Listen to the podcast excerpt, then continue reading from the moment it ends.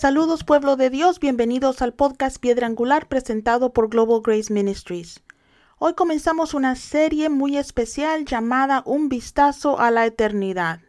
Soy Francis Hueso, la conductora de este podcast. Como algunos de ustedes saben, he sido cristiana la mayor parte de mi vida. Cuando era niña, era muy común escuchar sermones sobre el cielo o el infierno. Aunque reconozco que algunos de esos sermones me asustaron, me enseñaron sobre la realidad del cielo y el infierno.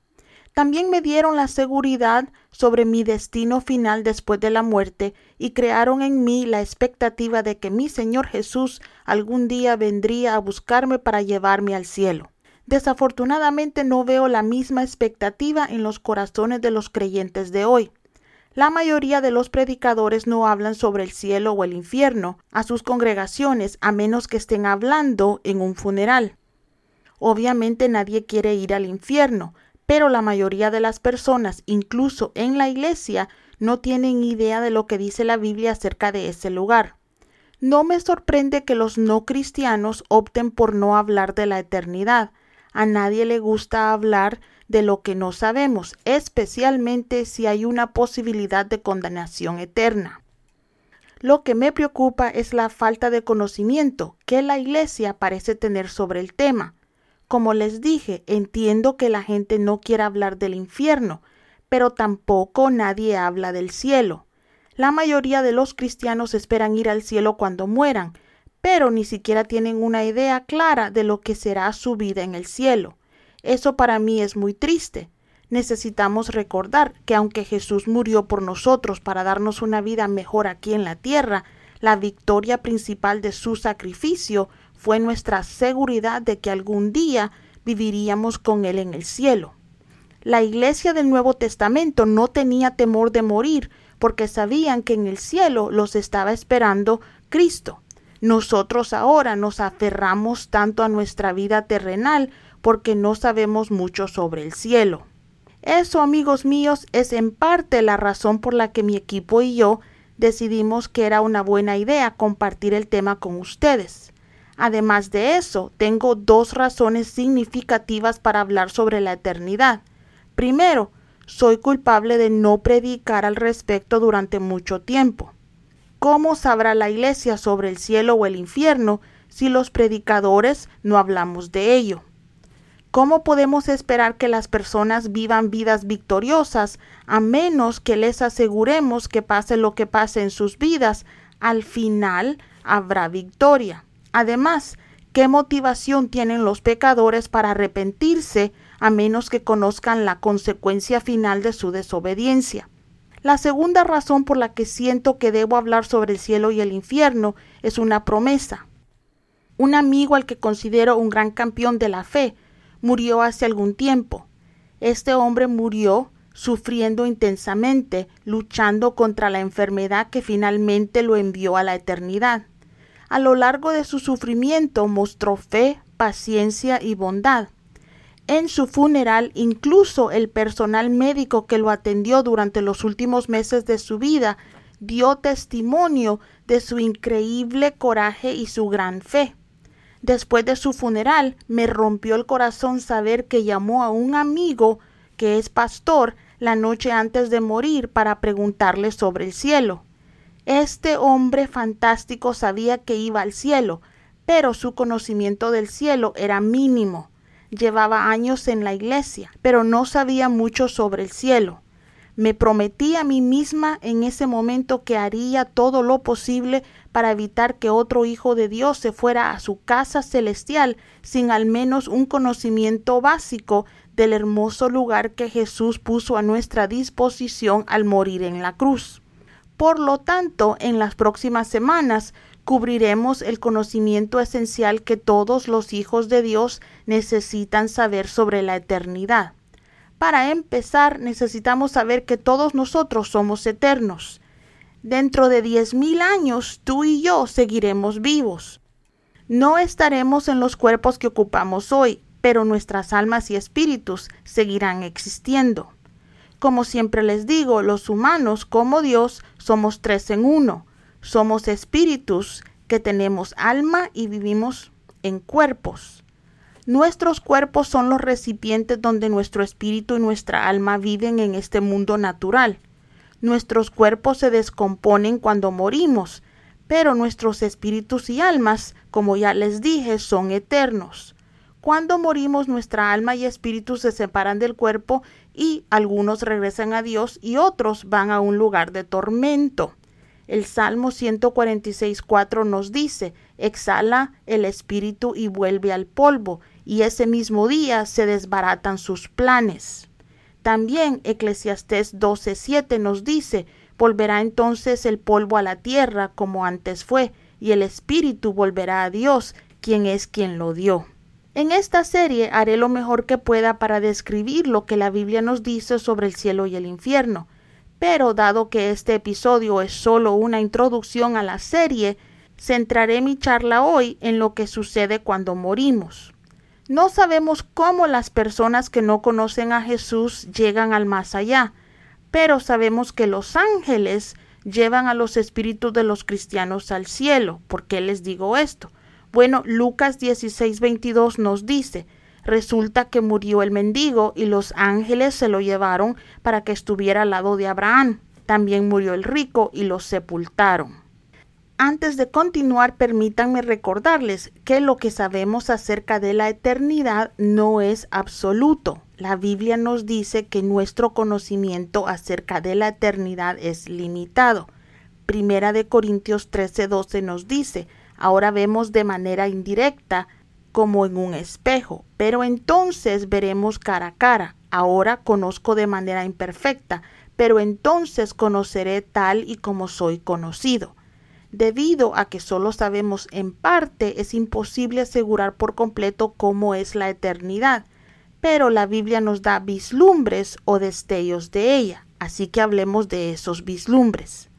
La Biblia nos dice que el único camino al cielo es Jesucristo. Como es imposible que el pecado exista en el cielo, un pecador no puede vivir ahí. Cuando Jesús murió, tomó nuestro lugar. Al nosotros ser salvos, nosotros tomamos el lugar de Cristo. Dios así perdona nuestros pecados y al morir podemos entrar en el cielo debido a ese perdón. Lo que acabo de compartir me lleva a una pregunta que yo tenía cuando era niña sobre el cielo.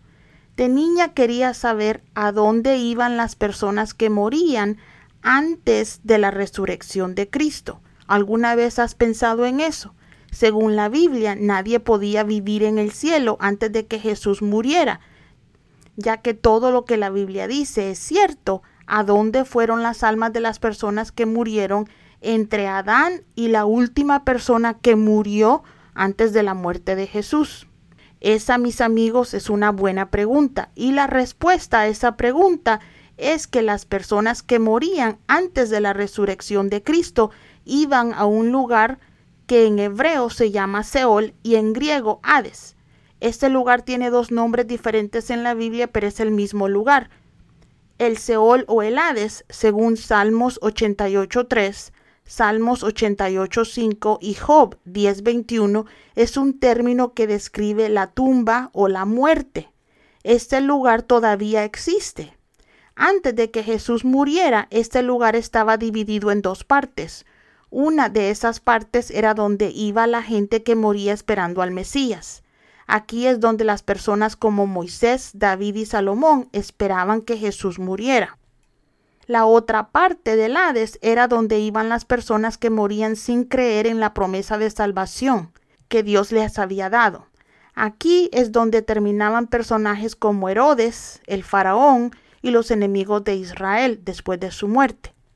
La mejor descripción del Hades y la única que encontramos en la Biblia está en Lucas capítulo 16 y les voy a leer varios versículos. Empiezo con el versículo 19 y vamos a terminar con el 31. Y estos dicen, había un hombre rico que se vestía lujosamente y daba espléndidos banquetes todos los días. A la puerta de su casa se tendía un mendigo llamado Lázaro, que estaba cubierto de llagas, y que hubiera querido llenarse el estómago de lo que caía de la mesa del rico. Hasta los perros se acercaban y le lambían las llagas. Resulta que murió el mendigo y los ángeles se lo llevaron para que estuviera al lado de Abraham. También murió el rico y lo sepultaron. En el infierno, que dice aquí en esta traducción, pero en otras traducciones dicen en el Hades, en medio de los tormentos, el rico levantó los ojos y vio desde lejos a Abraham y a Lázaro junto a él. Así que alzó la voz y lo llamó. Padre Abraham, ten compasión de mí y manda a Lázaro que moje la punta del dedo en agua y me refresque la lengua porque estoy sufriendo mucho en este fuego. Pero Abraham le contestó, Hijo, recuerda que durante tu vida te fue muy bien, mientras que a Lázaro le fue muy mal, pero ahora a él le toca recibir consuelo aquí y a ti sufrir terriblemente. Además de eso, hay un gran abismo entre nosotros y ustedes. De modo que los que quieran pasar de aquí para allá no pueden ni tampoco pueden los de allá para acá. Él respondió, entonces te ruego, Padre, que mandes a Lázaro a casa de mi Padre, para que advierta a mis cinco hermanos, y no vengan a ellos también a este lugar de tormento. Pero Abraham le contestó, ya tienen a Moisés y a los profetas, que les hagan caso a ellos. Mucha gente piensa que Jesús aquí estaba compartiendo una simple parábola con la gente, pero me gustaría que consideraran que si esta es una parábola, es la única en la que Jesús usa el nombre de alguien. Además, la mayoría de las parábolas son simbólicas, requieren una explicación. No necesitas una explicación para entender esta historia. Creo que Jesús aquí ilustra el más allá hasta el punto particular de la historia donde él estaba le estaba diciendo a la gente a dónde iban después de la muerte las personas que estaban muriendo en ese momento. Déjame retroceder un poco aquí para que entiendas un poco mejor lo que estoy diciendo. El plan original de Dios era vivir entre los hombres aquí en la tierra. Quería que el hombre viviera en un lugar hermoso con él. El pecado de Adán arruinó ese plan.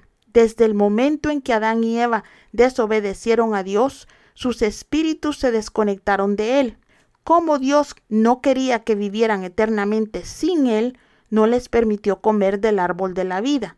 En el momento en que dejaron de comer de ese árbol, sus cuerpos comenzaron a descomponerse y finalmente murieron. Dado que nuestros espíritus y almas son eternos, Dios tuvo que proporcionar un lugar donde los espíritus de las personas que murieron esperarían a que Jesús muriera o esperarían su juicio final. Ese lugar no era el cielo, ya que esas personas estaban muriendo en pecado. Tampoco era el infierno, porque Dios creó el infierno para Satanás, no para los hombres. Por lo tanto, tiene sentido que Dios haya provisto un lugar como el Hades, que, como dije, todavía existe. El lugar de descanso de las personas que murieron esperando al Mesías era llamado en la Biblia seno de Abraham. Es fundamental señalar que Abraham no fue el primero en llegar a este lugar. Creo que el primer ser humano que terminó ahí fue Abel, quien fue asesinado por su hermano Caín. Sin embargo, tiene sentido que este lugar se llame seno de Abraham, ya que el padre Abraham es el padre de nuestra fe. Yo creo que el seno de Abraham ahora está vacío y ha sido tragado por el Hades. ¿Por qué te digo esto? Si lo piensas, ya que Jesús ahora hace posible que los pecadores que han sido perdonados vayan al cielo, ¿por qué alguien todavía estaría esperando en el seno de Abraham que el cielo se abra? Otra pregunta es, ¿cómo llegó al cielo el pueblo que estaba en el seno de Abraham? Porque en la narración de Jesús Abraham fue claro, le dijo al hombre rico que no podían salir de donde estaban. Esa respuesta, mis amigos, es fácil. Todas las personas que estaban en el seno de Abraham aceptaron a Jesús como su Salvador, permitiéndoles entrar al cielo. Sé que algunos de ustedes se estarán preguntando cómo aceptaron a Jesús como su Salvador si ya estaban muertos. Déjenme darle dos versículos que explican esto. Salmo 68, 18 nos dice, cuando tú, Dios y Señor, ascendiste a las alturas, te llevaste contigo a los cautivos, tomaste tributo de los hombres, aún de los rebeldes, para establecer tu morada. Efesios 4, 8 y 10 hablan sobre este salmo. Fíjese, dice, por esto dice, cuando ascendió a lo alto, se llevó consigo a los cautivos y dio dones a los hombres. ¿Qué quiere decir esto de que ascendió, sino que también descendió a las partes bajas, o sea, a la tierra? El que descendió es el mismo que ascendió por encima de los cielos para llenarlo todo. Jesús fue quien les predicó a los cautivos que murieron esperándolo y los llevó al cielo, dejando vacío el espacio conocido como seno de Abraham. Primera de Pedro 3, 18 y 19 nos dice, porque Cristo murió por los pecados una vez por todas, el justo por los injustos, a fin de llevarlos a ustedes a Dios. Él sufrió la muerte en su cuerpo, pero el Espíritu hizo que volviera a la vida. Por medio del Espíritu fue y predicó a los espíritus encarcelados. Durante los tres días que estuvo muerto, Jesús fue al seno de Abraham y predicó el Evangelio a la gente que estaba ahí. Quien lo reconoció como Mesías fue salvo. ¿Por qué les digo esto? Lo digo porque nadie antes de Juan el Bautista había oído ni siquiera que Jesús era el Hijo de Dios. Ninguna de las personas que murieron esperando al Mesías que Dios les había prometido sabían que su Mesías era Jesucristo, porque Jesucristo todavía no había nacido cuando ellos murieron. Como nadie podía entrar vivo al Hades y ningún muerto podía salir de él, el único que podía predicarle a estas personas el Evangelio era Cristo. Básicamente Cristo fue y les predicó lo que le dijo él a la hermana de Lázaro que el que creyera en él, aunque estuviera muerto, viviría. Dios planeó salvar a las personas que murieron creyendo en el Mesías, incluso antes de que el Mesías naciera. Después de que Jesús llevó al cielo a los santos que estaban muertos, yo creo que o el Hades se tragó al seno de Abraham o todavía en el Hades el seno de Abraham está vacío. Lamentablemente la gente que estaba en el otro lado del seno de Abraham en el Hades, que murieron sin creer en Dios, no fueron salvos. Y las personas que mueren ahora sin Cristo tampoco tendrán la oportunidad de salir una vez lleguen ahí. Están en el Hades esperando su juicio final después del cual serán arrojados al infierno. Muchos quizás se preguntarán por qué Cristo predicó solo a la gente del seno de Abraham. ¿Por qué no les predicó a todos los que estaban en el Hades? Eso parece injusto. Así que contestaré esa pregunta y muchas más en los próximos episodios de la serie. Ahora los dejo con la esperanza gloriosa que tenemos en Cristo, que si hemos aceptado a Jesús como nuestro Salvador, somos salvos y tenemos una mansión asegurada en el cielo.